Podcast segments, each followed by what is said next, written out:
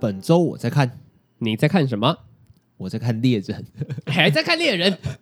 《 猎人》很长 哎、猎人很长啊，你有没有看其他的啦？你在看猎人、啊我在看西索那一段，他跟那个胡咬拳那个人叫什么名字？干，你这样问的话，我要查呢。可是你这样子说的话，就代表他以后不会再出现的吧？对啊，他不是一个很重要的角色，但其实他是第一个展现出练能力还蛮强的一个人。还有一个是宿命回响，命运节拍，好长哦，这是也是小说吗？不是，这是动画，嗯、最近才出到第二话而已。他是在讲说，整个世界被一个怪物所侵袭，然后那个啊又是怪物啊，跟上次那个环太平洋很像啊。啊，你就继续听我讲，就是说他们呢，只要一听到优美的音乐，他们就整个不对劲，他们就会出现，然后袭击那个人类，然后袭击那个发出音乐的那个乐器，所以哦就不能再去弹什么贝多芬啊、肖邦的那种的那些歌，但是可以正常讲话，可以正常讲话，有一点点类似今生，就是就是那个境界就最近初二的那个，啊，对对对，境境界界境境界界有一点类似境界，但是是音乐版，然后里面的人都可以正常讲话。然后故事的主角呢，他就是一个嗯，那个世界里面就有一种人叫做奏者，演奏者的奏者，他们就是。利用音乐让那个怪物整个东北掉，然后整个人俩拱，然后他们用音乐去消灭那些怪物，这样子珍珠美人鱼。差很多啦，差很多啦。那个那个，我这样讲起来很像啊，不过呈现上面差很多。那如果是噪音的话，他们会有反应吗？哦，不会不会不会，他们只有很优美的音乐才会有反应。就比方说，你有一个人弹的很烂， 对，所以如果今天有一个乐团想要测试看看他们自己能不能红的话，弹给那些怪物听。以身试法。对啊，如果怪物有理有理他们的话，诶 所以啊我啦们 我们成功我们了。会红，但是个优美的音乐然后就被吃掉了。没有啦，在那个世界里面，就是有一种叫什么禁音乐令哦，就是有有某个什么什么宣言，就是说不能在公共场合呃释放音乐。 除了那些奏折之外，那些奏者也不会，也不那些奏者比较像警察啦，他们不会特地的去寻找怪物来打、啊，就只是怪物出现的时候他们会挺身而出这样而已。对，而且我也才看到第二集，它还在一个铺陈阶段。但是从上周的时候我就看第一集，那个时候还有一点点不太确定，因为有些时候会看到那种第一集好像嗯场面做很足，好像很好看，然后从第二集开始有点走中有点走中，有点趋于平淡，然后第三四集就哎、这什么东东西啊这样子。但是我看第二集之后还是蛮好看的，嗯嗯，而且第二集的话，他又把步调更缓下来，去补足一些我们好奇的设定，还有角色的故事。我觉得哎呦，这个东西是可以看的。那你觉得他会做成单集吗？在他动画出完之后，好问题耶、我我有点害怕会变成 Vivi 的那种作品，可是现现在已经不不一样了啦。但是我我自己心里就觉得好像跟 Vivi 有一点类似。就是科幻气息十足这样。对啊，就是拯救人类那种感觉。但是有一个东西值得称赞，就是它里面的音乐都是真正的古典乐，哦什么贝多芬那种的。我觉得哦，我看完的时候赶快再去那个 Spotify 去载那个贝多芬的歌来听，哇，整个被古典乐治愈起来，也想起了自己小学一到六年 级没学到的那些歌吧， 哦，你没学 到啊、有些歌还是没学到啊。贝多芬的歌哦，好像蛮难的，对对不不对？对？也是偏难呢、对吧、啊，比较简单的话，拜耳倒是有学到了，拜耳吗？ 对吧、啊？你在看什么？我吗？对吧、我最近在看《南方四剑客》，南方四剑客对 Netflix 上面有蛮多集的。哎，我看最近那一集啊，他是在讲共享经济这件事情，啊我，觉得很酷。你说 Uber E 那种吗？呃，比较像是 WeMo 或是 GoShare 那样子，哼，他是在讲说，应应该这应该是国外的，国外它是滑板车，共享滑板车对，共享滑板车，它在路边就是随便随租随还，就有点像 O Bike，哦，我知道，曾经很曾经败坏台北市交通的那个东西嘛没，错，现在应该没了吧？现在没有了。哈哈哈！啊你知道南方四剑客它都会用一个很小的东西，然后连到一个很大的东西。它里面为了要解决 O Bike 这件事情，它把所有人的手机全部都报废。因为那时候我才想说，哎，对耶，这个东西是一定要有手机才可以用的东西耶。所以我没有手机，我就不能用了。对，那我在想另外一件事情就是，哇，所以手机现在已经变成一个必需品了。这倒是真的。我们以前中学、高中的时候在讲手机的这个东西，好像都还是用奢侈品来归类它。你不带手机，甚至不会有任何影响。对啊，那时候手机就是拿出来炫耀秋条用的，但现嗯在好像就是、你看，我们连一九二二的那个简讯，你你如果没有手机扫码的话，你就是要用写的，很麻烦，超级麻烦。它好像已经变成一个大家都要有的东西了。被制约了。而且其实现在手机也不贵，真的要的话，一只 Android 的手机就是几千块钱，甚至一两千块都有。所以你真的要跟上，就是人人一机的这个风潮，其实还蛮容易的。你如果没有手机的话，你有可能会成为一个不完整的人，就手机成全了我们这样子吗，就是你没有手机的话，你在这个城市当中你是非常非常不方便的，而且还有可能会被歧视、欸对吧、就有点像是你到国外你弄丢护照一样，你要拼命的证明你是谁。 就跟之前社群软体这个东西会比较庞大一点，嗯，就好像大家都要有一个 Facebook 账号，现在好像是大家都要有一个手机的感觉。要不然就活不下去了。对啊，会觉得说啊，跟社会脱节，对脱节应该是用脱节来讲。而且这个年龄还在不断的往下降。对啊，我现在教那个中学生，他们也是大家都有一只手机。他们这个学校很屌的是，他们每天上课前一定要把手机交上去。这合法吗？呃，我觉得应该是合法，因为他们是国立的。哦，对啊，我觉得应该就是，反正国立的国中应该都是有这样子的规定，嗯，应该不是只有他们有而已啦。他们就把手机上缴，然后下课的时候才能拿回来。有点像当兵， 知道吗？诶当兵是这个样子哦。当兵是这样啊，当兵的话，我都是晚上才会用，大概一两个小时而已吧，然后就上缴了吗？还是就是放在旁边，可是不能用， 放在一个柜子里面，然后锁起来，还要锁起来啊？对，也是然后要锁锁起起来。来，对吧？哦，对，就就有点像当兵那个样子。前期智慧型手机那个时候应该是会带，但还是没有明文规定啊。规定说大家不能带，家长又靠背说啊，我放学要接小孩啊，啊小小孩必须要用手机啊，然后才会演变成是好，你可以带，可是你必须要放在我们这边，上课不能用。我蛮好奇的一件事情是，没有智慧型手机的时候，大学生、高中生他们怎么约的啊、因为我、嗯我我们那个时候，比方说我我跟你要约吃饭，嗯大概在见面之前，我们会传大概至少五封赖，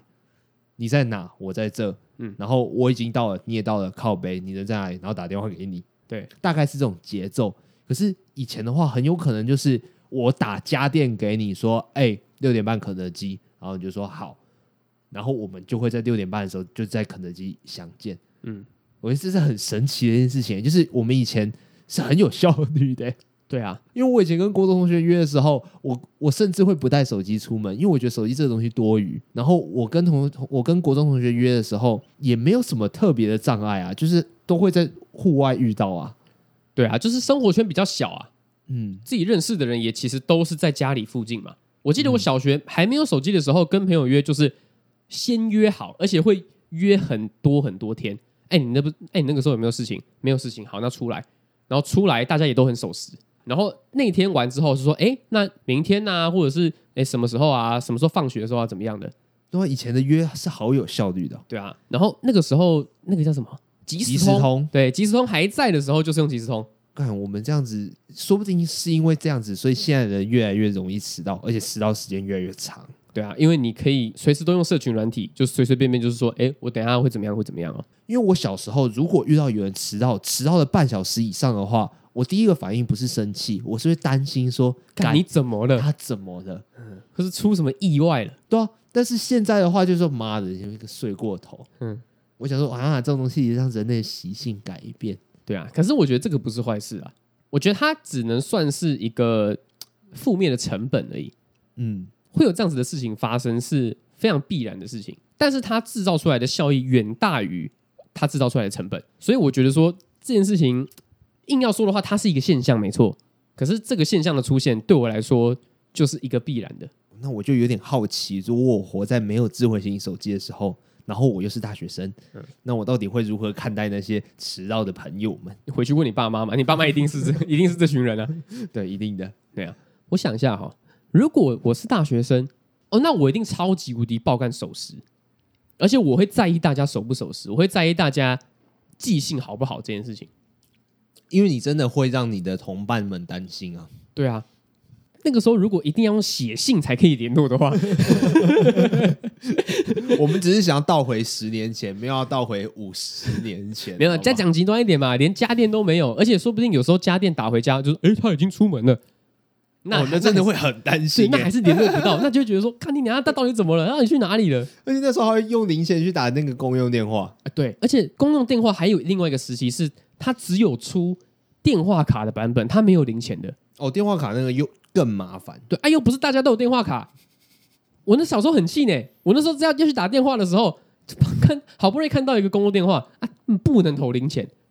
啊，也不是大家都会带电话卡，就觉得说干你俩超麻烦的而，且对于小学生来讲，百超这个钱超大的，超级无敌大。你就算有钱去便利商店买电话卡，你也有点舍不得买，因对啊为你因为你知道你不会一天到晚都在用电话卡，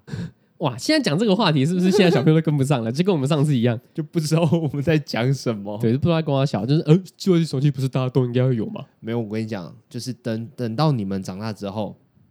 至少有一半的人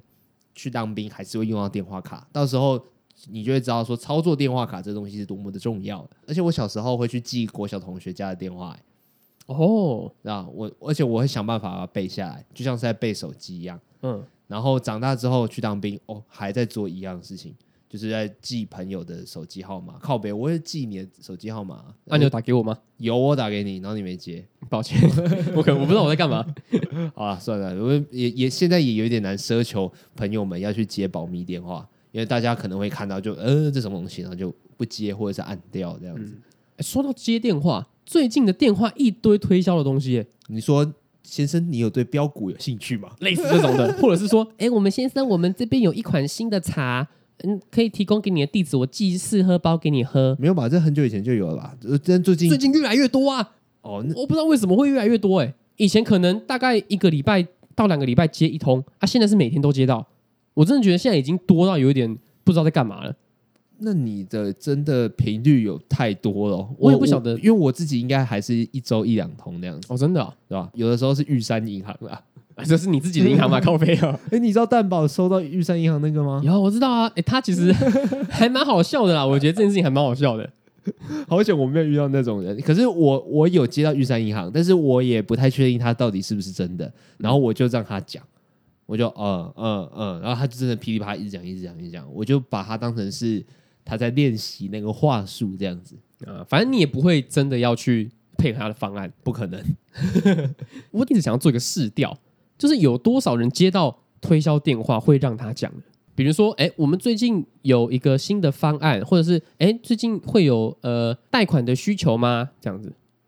哦，这个真的是我完全没概念呢、欸是啊、因为我自己的话，我又是看心情，我时我时间多的时候，我就会让他讲，嗯嗯，然后我真的没耐心的时候，我就会说，哎、不好意思，我不需要，嗯嗯，然后也有那种心情真的很差，我一句话都不讲，直接按掉电话的，我自己是有个心路历程的，完整的心路历程的。我好像是大学的时候，还是高中的时候接到第一通这种电话，你就很认真让他讲我完。很认真跟他让他讲完，然后很认真想要听清楚他到底在讲什么。你那时候不觉得他是诈骗？对我呃，也不能说是他是诈骗，就是他是推销的。因为我那时候觉得很奇怪啊，只有我的朋友知道我的电话号码，为什么你知道我的电话号码？那你应该是个很重要的人。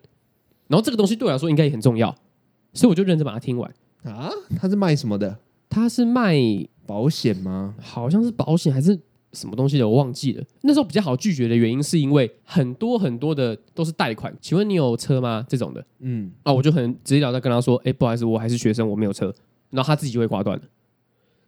可是等到现在已经不是车贷了，现在已经是一些银行的保险，嗯，比如说储蓄险，比如说一些人身保险之就类是一的。些比较有可能去消费的。对，比较就是我要推脱，我也不知道该怎么推脱的那种，嗯，我还是会听他讲完。就是我到出社会之后，你刚刚说我超有钱啊，我就会我会耐心的听他讲，然后跟他说谢谢你，但是我不需要。然后他再继续讲，我就跟他说，哎、谢谢你，谢谢你，但但我但我真的不需要，因为我会觉得说他就打来了，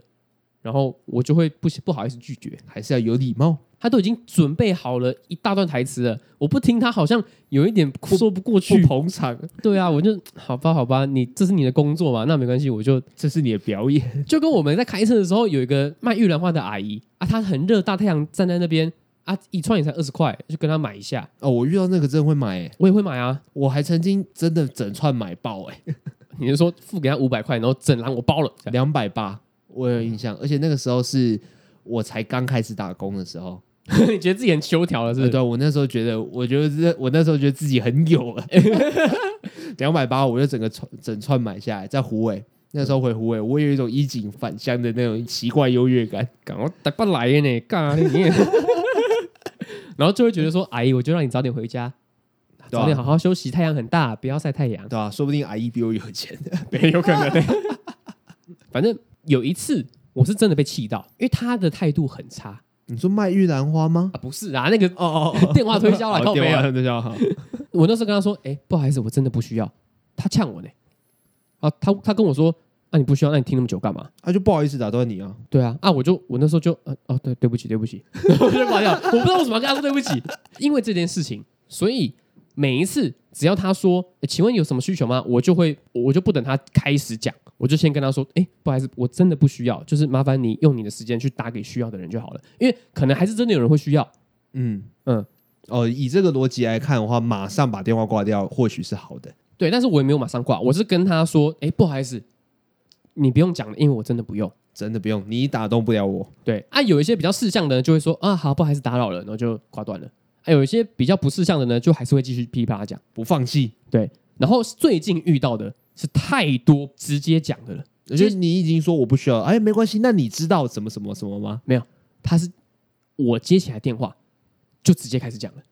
他没有问我说，哎，请问是什么什么先生吗？他直接开始讲说，哎，我们最近有一个 啦啦啦啦啦啦啦啦啦啦啦，啊，这个就你不尊重我了。对我也没办法，哎哎哎哎哎，我也没有办法这样打断到他，我也真的没有办法这样子，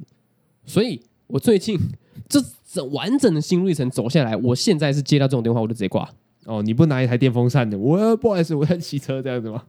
没有，这这是我接电话行销的心路历程。我不知道是我同温层太厚还是怎么样，我在我的社群的网站上面看到，也是我也是一堆朋友最近很容易接到这种电话，最近是他们的旺季啦，最近就是各自外泄的旺季啊。 我也不知道我的各自到底是从哪里流出去的。可是我讲真的，那些东西都是很不重要的个字。哎，对啊，就是我的对啊电话号码什么的。我听过我有个亲戚，他在做警察的，他就说你这个东西真的可以不用不用理他，因为你想想看，他知道你的电话，他知道你的名字，他甚至有可能知道你身份证字号。如果他用这三个资讯就可以去为非作歹的话，那他打给你干嘛？代表这三项个资是非常说说廉价也很奇怪，说就是不重要啦，但是他没办法直接拿来干嘛？再讲更严重一点，你以为你很重要吗？就跟那个车牌号码一样啊。嗯，对啊，就有一些 YouTube 的影片底下有网友会留言说：“哎，这个车牌没遮，这车牌没遮，啊靠北！你在路上走路，你看到哪一台车的车牌是被遮起来的？嗯嗯，你根本不能拿车牌号码干嘛、啊就无伤大雅了。无伤大雅，在那边靠腰说：“哎，这个车牌没遮，这车牌没遮。”我就觉得那些网友都没有去真正搞懂说当初为什么要遮，那个界限不是你说了算啊。对吧、你在路上，呃，其实，在路上去把车牌遮住，反而是违法的吧，对啊，不能遮车牌啊。对吧、很早很早以前有买过一个行车记录器，安全帽上的吗？对，装在安全帽上的。然后我其实那个时候买行车记录器，我就是在想说，干，我买这个行车记录器三千块，我只要拍到一个违规的，我就可以回赚本海 削赚回来之类的。不过现在这是路上违规的人真的超级无敌多的，多到你会把钱都赚好几台回来吗？没有，我跟你讲，这是一个很靠北的事情。我每次带行车记录器出门就风平浪静的。啊，你没带的时候就，我每一代的时候就一堆白痴，干你娘！我也不知道为什么会有这种事情。我每次都是因为行车记录器它需要充电嘛，哦，我就放在家里充电啊。充完电之后呢，我还要把它拷到我的麦安全帽上面。还是有一点点程序的。对，就是还是有一点点小麻烦的，而且行车记录器还蛮容易没电的。就你骑车时间远大于那个行车记录器可以使用的时间。对，所以我每次就在斟酌说，我的行车距离到底需不需要用到行车记录器？因为我骑到一半，它开始不录了，跟哪一个一样？那有那有什么差别？ 就是我大三的时候买的嘛，啊，我要上山到文化的时候，我就不会带。嗯，因为它录到一半，我骑到中山北路五段的时候，它就没了。那你可以去抓热门地点吗？抓热门地，你说跟警察一样站在路口这样子看吗？ 我的意思是说，哦，这段好像违规比较多，把行车记录器打开这样子。不好说哎、我也不知道拍别人违规怎么样。我是怕如果我真的出车祸了啊，我有一个保障啊，我也没有办法定夺说哪一个路段比较容易出车祸，因为我其实骑车本来就比较慢，嗯，对啊，只是因为有一次是我没有带行车记录器啊，刚好出车祸，就是墨菲定律这样子。对啊，反正我每每次每一代行车记录器出门的时候，就一定会有一堆白痴。我觉得骑车的时候最容易遇到，呃，你明明做的万全准备，嗯嗯，但是却发生了准备以外的意外。这种事情超多的。我记得我我那个时候刚买一个很贵的机车手套，它是那种防护好几层的，然后你是说你是说它往外是防水，但是又可以把你的汗排出去的那种超高级防水手套吗？那防水系数很高，然后又很耐撞耐磨。哼，啊，我出社会那天刚好就没戴， 那你为什么没带？因为我就懒惰。 就这种事情发生的真的是很多，尤其是在通勤的时候，我在出门的时候，我一定要千确认万确认我的所有插头都是拔掉的状态。你说家里的插头，而且我的强迫真的是强迫到我自己都是快受不了我自己。就是我明明已经确认过了，然后我要出门了，然后我要穿在鞋柜穿鞋子的时候，我又想说，哎、我拔了吗？然后再再走回去，再把鞋脱掉，再走回去。就是其实我心里已经知道说，对我刚确认过了，但可是这这时候就觉得说，哎、万一就是一个安全感。就是心里就就开始毛。我有些时候，我有一次我真的是快把我自己气到，就是我那个万一的那个想法，在我骑出门的时候才冒才冒出来。我说干，我就说干林子，你别闹了，你快迟到了。然后这个时候就就那万一啊 fuck，然后我就骑我我讲真的，我再骑回去，走上楼，再瞄一眼啊，插头拔掉，然后再然后再走原路出门。我我这我这个强迫症，有些时候我真的把我自己气到，我真的对我自己生气耶。真的对自己生气耶！我觉得最好笑的就是你对自己生气，就是说，我我就就是嘴不要再想了，然后你还是会想。对，就是不要再想，就是你已经确认过了，这个东西真的是会越来越严重。我到最后会确认我的牙刷、我的拖鞋啥小的，就是我不喜欢绕人口舌。如果今天失火是因为我的房间的插座，那我觉得绕人口舌说干林准你啦这样子啊。如果房间是普博生的房间造成失火，干那那那我就没差。但如果啊牙刷那个东西呢，跟失火一点关联都没有，我只是不想让人觉得说哦你造成浴室的脏乱，因为生活习惯不好，对嗯，我想说这样子的话，我就是我要心里就是不平衡那样子，然后因为这样子造成我强迫症的非常发作，也都已经在在鞋柜就算了，你知道吗？骑出门还要再骑回来看一眼再走，我那那一次我真的是对我自己生气。那你要不要直接在你房间装一个延长线？它是可以按按钮的那种。如果是这样的话，还是一样，我还是会出门的。但是哎，刚刚那个按开关有有有关掉吗？靠北，那我觉得那不是强迫症，那是你记性不好 哎、 不是不是，就是我我我明明有关掉了，然后我还会怀疑自己。就像我现在的，我现在起床第一件事情就是先关电风扇，就是我我甚至于关电风扇的时候还要再多看一眼，对我关了这样子。然后冷气通常是开定时嘛，就简单来说就是我睡觉的时候是开的，醒来的时候是关的，嗯但是我还会再看一下，说它到底是关的还是开的。这这房间还是凉凉的，所以我到最后是怎样？我开一下。啊，冷气是开的， 我把冷气打开了，然后我才确认说，嗯，对，这个声音才是开的声音，然后我再把冷气关掉，你懂我意思吗？我懂意思我我早上醒来的时候，我要开关一次， 这个是这个出门的仪式也是超多的。那我觉得另外一件事情是，你也一直在自我怀疑啊，就干我到底有没有做这件事情啊？干，如果我是你女朋友的话，我跟你同居，我一定超痛苦的。我就是一个很硬要的人，感觉生活生活习惯上面会有一些小小的 mega 啊。如果我真的戳到你的点，比如说你问我说：“哎、黄仁琪，你刚刚那个插头有没有拔？”我说：“没有哎、然后你就说：“靠北哦，你怎么可以没有拔？”然后就开始吵架了。不 会啊不会吗我？我不会因为这样骂人啊，应该不会哦，应该不会吧？我我以前没有因为这样骂人，那如果是我生活习惯很差嘞，比如说我的我比较不修边幅一点，我的发我的衣服可能乱脱，然后我可能三天洗一次我穿的衣服。哦，我跟你讲，这个我这个应该算是我个人的小优点。我觉得我这个方这方面我不会去要求别人，我唯一会要求别人的就是不能迟到，哦，就这件事情而已也。不能迟到，然后不要说谎。嗯，你可以直接说林子宇这个烂人这样子，这样也没关系，或者说我喜欢别人了这样子，这样也没关系，不要骗我不要骗我。对对对，我就我就不喜欢这样。哦。所以一个不修边幅的女朋友是你可以接受的，只要你够喜欢她，你就可以。应该说，我不会交不修边幅的女朋友，所以也不会有交了女友之后，那个人就突然间变不修边幅这回事。那如果你看他人前人后都很好，但是你唯一就是没有去过他家。你会先想要去他家了之后，你再跟他交往吗？哎、好问题哎、我不知道哎、我没有遇过。不过如果真的喜欢的话，到最后可能会尝试着融入吧，对啊吧、哦对，吧、我不是我，我算是有坚持啊，但是我还没有到就是固执的那种感觉。啊，那我可以理解。可是我们刚才讲骑车这件事情，我算是最近有点感触啦。嗯，我把它当我把它当成一个三部曲来讲好了。好，礼拜三的时候我出门，中山北路那一条就特别塞。呃，其实中山北路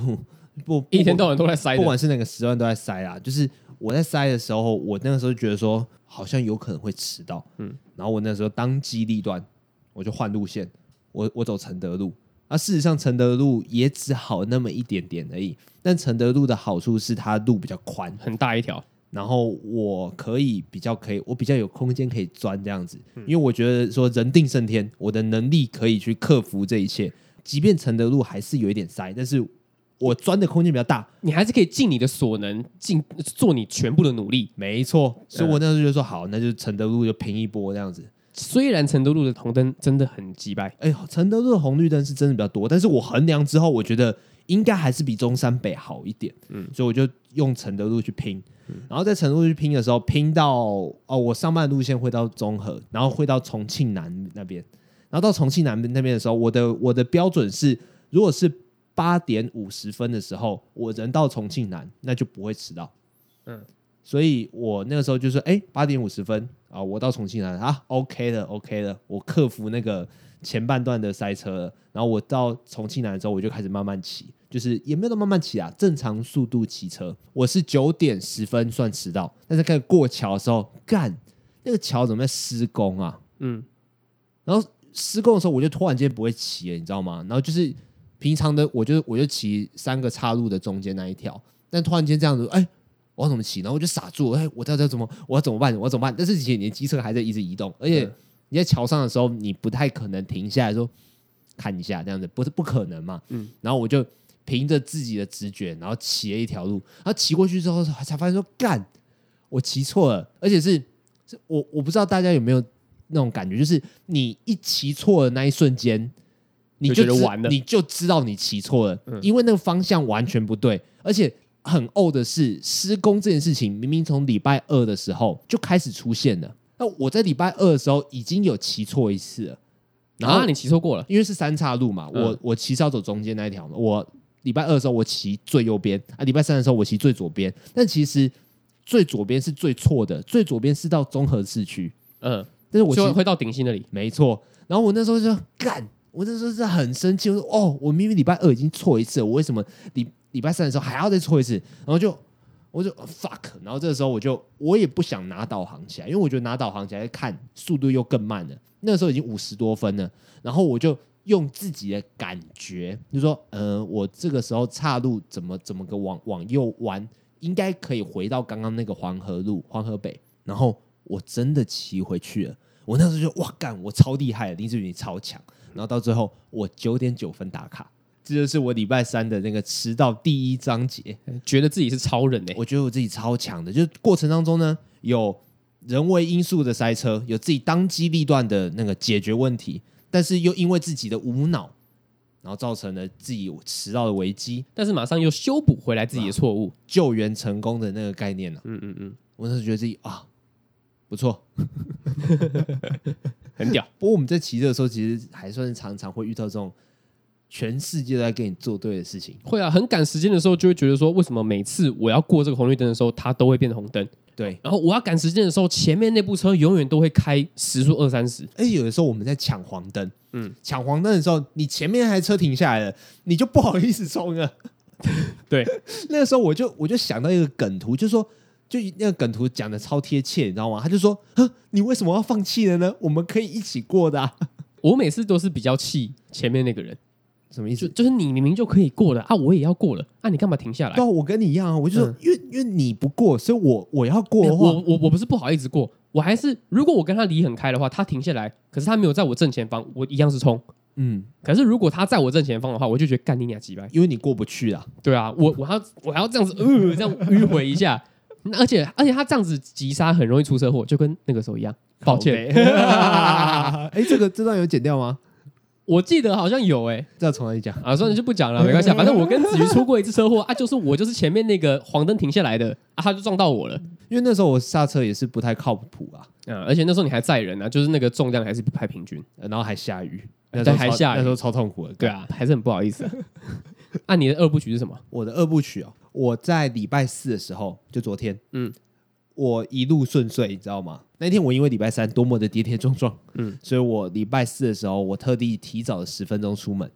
然后那个时候呢，八点五十分的时候，我出现在哪里呢？我已经出现在中和了，嗯嗯，然后我就觉得哦，今天真的是非常的顺利，一路上没有塞车，而且我也没有骑错路，我就在中山北这样子慢慢骑，而且我又而且我又提早出门，顺中之顺，嗯嗯，提早中的提早。然后我在那个桥河站的时候，我就觉得说，哎，还是我今天去买个买个早餐好了，因为平常都没有没有买早餐的。嗯闻到 我闻到不对的味道了。骑过去的时候，我就闯了一个红灯，而且我是骑过去的时候，我才意识到说，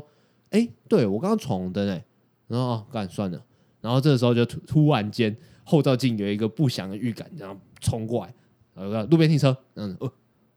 干、我被警察抓到了， 他有鸣笛吗？他没有鸣笛，啊而他没且、有鸣笛，而且他不是在定点守的，嗯，他是刚好路过的。他是刚好路哇，过你的，超衰，你那衰到爆！他一开始停下来之后，他就跟我说：“你知道你怎么了吗？”然后我就说：“闯红灯。”他说：“嗯，对，好。”然后他就先问我说什么，你知道吗？他问我说：“你几点要打卡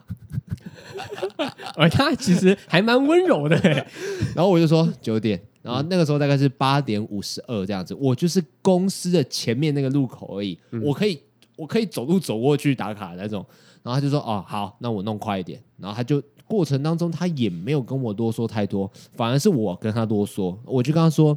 刚刚那个地方啊，应该要设左转灯，原因是因为因为那个是小巷子，没有两段是左转。我在左转的时候会遇到对向的车子过来，而且对向车子更多。我如果不闯红灯的话，会更不安全。所以我选择闯红灯，是因为我觉得这样子比较安全，比较安全一点点。然后他就这样子看着我，他说：“好，我理解你的意思。但是他没有在插小你。”他就说：“我会帮你反应，但是权力不在我。”就这样，就是一个 就是一个很保守、很保守的回答啦，这这样样子子，。嗯嗯嗯是一个 SOP 的感觉。呃，一个 SOP 的感觉，他应该不止听过类似的那种想要凹单的人会讲的话。对啊不过我是认真的，我是认真跟他解释我为什么会闯红灯，因为我每天都这样子这样子过，我知道说我在绿灯的情况下，我也是要等对向车子稍微少一点的时候，我再插那个缝隙去钻。那我不如是闯红灯的情况下，我在众目睽睽之下，我安全的通过，因为那边因为那边没有左转号志，那边也没办法，也没有两段是左转这样子。我懂你意思啊。但是闯红灯就是闯红灯，就单还是照开这样子。我碰过有一些警察，他不是开你闯红灯的单，他是开你未依号志行驶，这个罚的比较轻，所以我不知道他是怎么开的他罚我比较重的，啊他。罚我比较重的，呃，因为他在罚的时候，他把那个条例都调都弄出来啊，所以我去查了之后就嗯好一千八就这样飞了。那天晚上我刚好去吃了一顿火锅啊，我就拼命的想象说，嗯，好，我今天吃了一顿两千块的火锅，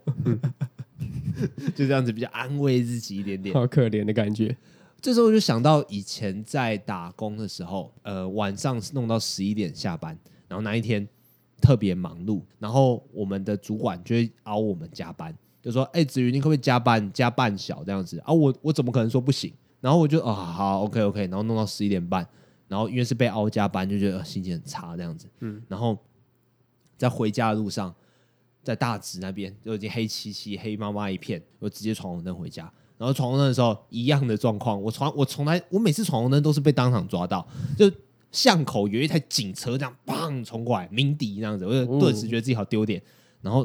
把我拦下来说：“你知道你刚才怎么了吗？” 每每个每个人都 跟我讲一样的话，嗯但那个人是一个阿北，跟、跟昨天那个比较不一样，他是一个阿北，昨天比较年轻，年轻很多，他就他就先看我的身份证，他说：“哎、你云林人哦？”他说：“哦，对啊。”他说：“啊，你你去干嘛？”我说：“哦，我去打工啊，我要回家这样子。”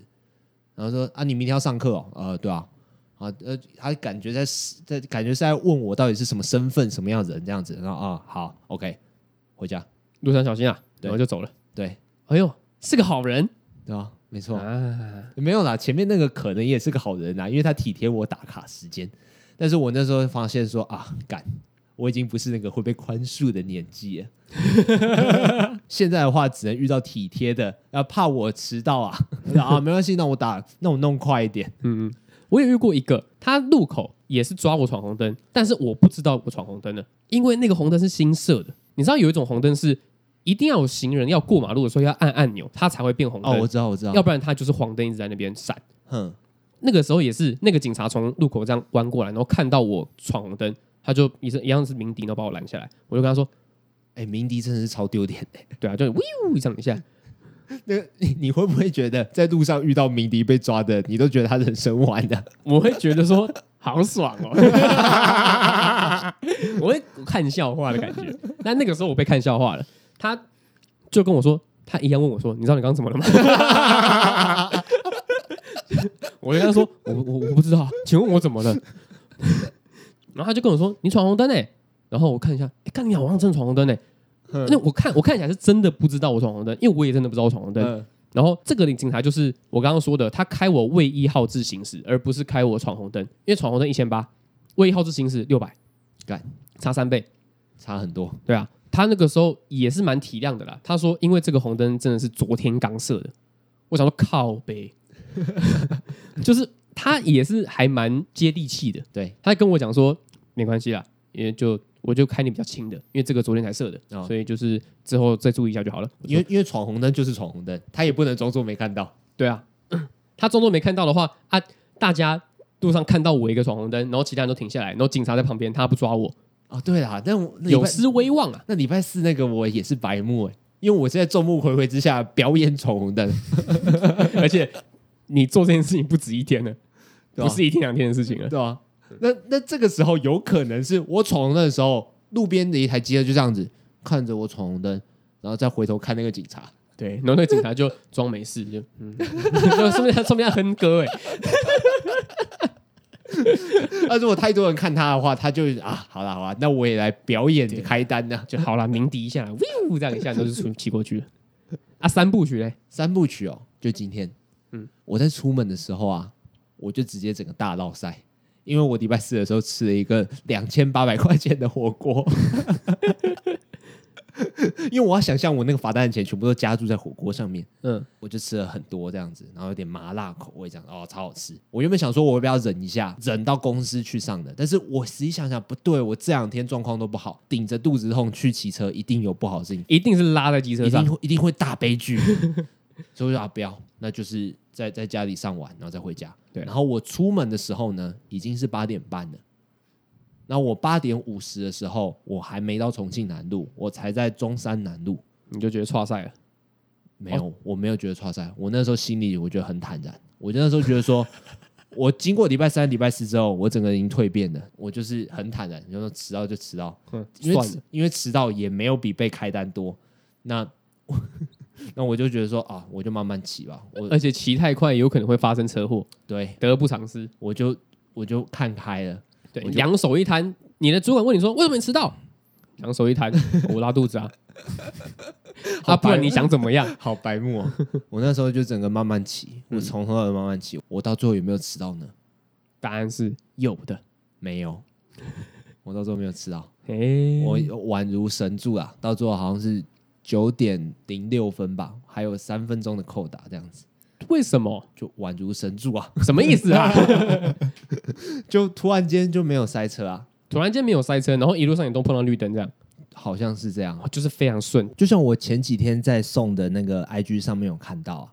就是吸引力法则啊，就是当你真心渴望、盼望某件事情的时候，全宇宙都会联合起来帮助你。嗯，就是就就真的像前面想的那种宛如神助，就是真的会有很多很善良的人，或者是说红绿灯啊什么的，都会突然间依你心中的去安排在走。如果你真的觉得哦我很渴望的话，可是我觉得在骑车的时候根本就是一个完完全全不合啊，完完全全相反啊。我就觉得说在骑车的时候，全世界都要跟我作对一样。对，就像比方说，有时候我们骑车听音乐啊，切到一首烂歌，你就会想要切歌，对。但是这个时候偏偏一路上都是绿灯，你就只能听着那首烂歌，然后过那些绿灯。然后你就真的很想停下来，但是偏偏你就是会把整首歌听完。呃，要不然就是你今天赶时间，你跟朋友赴约，然后你又是讨厌迟到的人，讨厌迟到的人怎么可以迟到呢？但是偏偏这个时候一路上都是红灯，你觉得你这个时候人格受到了考验，人家会觉得你双标， 所以就是不能迟到，你就想要赶一波啊，偏偏这个时候都是红灯，要不然前面的人抢黄灯也不认真抢，这样子你刚刚讲的那件事情，我有有一个很深的体悟，哪一件事情？就是我不知道是我只有我还是大家都会这样子。你穿一些比较宽松的裤子的时候，你把手机或者是钱包放在裤子的口袋里面，你骑车你会觉得它随时都要掉出来。一定的啊！哦，这一定这的啊这这个是大家都会有的哈，一至定的啊至少你会有。我会啊，我会啊，然后每次我在路上骑车的时候，我感觉它要掉出来了，我就会希望出现一个红灯，然后让我可以去瞧一下对，看一下我的手机到底有没有掉出来，它到底还在不在。然后可是每次这件事情发生的时候都是绿灯，就当你想要缓一下的时候，就会让你一直向前进。 对，就是好像是就是上面上面人在捉弄我的感觉。我这时候就会去联想到说，妈的，这三天的那个上班的过程，根本就是我的人生写照，你知道吗？什么意思？就是遇到了一堆阿力不达的鸟事，明明都可以解决，只要你头脑保持清晰，都就条条道路通罗马嘛，就是一定都有方法可以解决。但是偏偏要在你最掉以轻心的时候，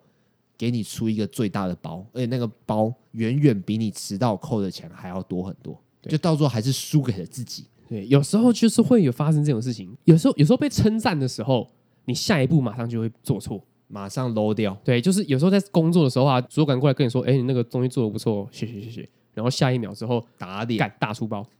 然后主管看到也很尴尬，就不也不知道该说什么，对我收回这句话，就大概就是就是夸不得啊，人就是夸不得的， 真的，我那时候就是在心里佩服自己，然后隔天马上掉，没错，就是输给了自己。然后第三天的时候，整个无欲无求，然后反而达成了目的。哎、对，因为不紧张了，就是心中是平静如水的。没错，对，只要不紧张，好像什么事情都在自己的掌控之中，然后好像就是也会有很多人来帮你，就是你刚刚说的那个吸引力法则。就红绿灯都来帮我这样子。对， 那时候我今天的时候，我就是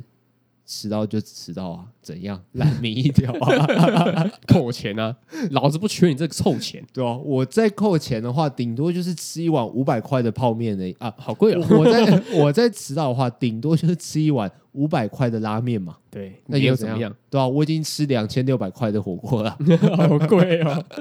好、啊、，OK 啊，这就是我所谓的迟到三部曲。我觉得通勤族呢，应该多少都会遇到这样子的困扰，嗯，嗯还蛮容易遇到的，尤其是在这个混乱的台北市。纷纷扰扰的，台北路真的烂到不行。好，那我们今天的分享呢就到这边嘿，啊。如果喜欢我们的频道的话呢，可以到我们的 Apple Pockets 给我们五星评价。是的，然后有什么话想跟我们说，有什么动漫作品想要听我们讲的，哎，都可以跟我们讲哦。对啊，如果你在通勤的路上呢遇到了什么奇怪的事情呢，也可以跟我们分享一下。而且我最近在 Facebook 上面追踪很多很多出车祸的专业，哈，虽然这样有点不太你是说爆料公社那类的吗？呃不太算，就是有一种什么靠北违规、什么行车记录器的那种？行车记录器，然后八卦村这种的，哎，行车记录器有些超好笑的，超好看的。对啊，就是上班上到一半的时候，就觉得干心情郁闷，然后划一划，看到一些三宝，就会觉得说干哈优越感，假车祸也很好笑哎。哎，对，破街的那种，有些假车祸真的是比 YouTuber 还好笑的那 种哎。假装碰瓷，就是根本没碰到，然后就呃就不就倒下了。好，那我们今天就到这边，我是子瑜，我升级，哎，拜拜。拜拜。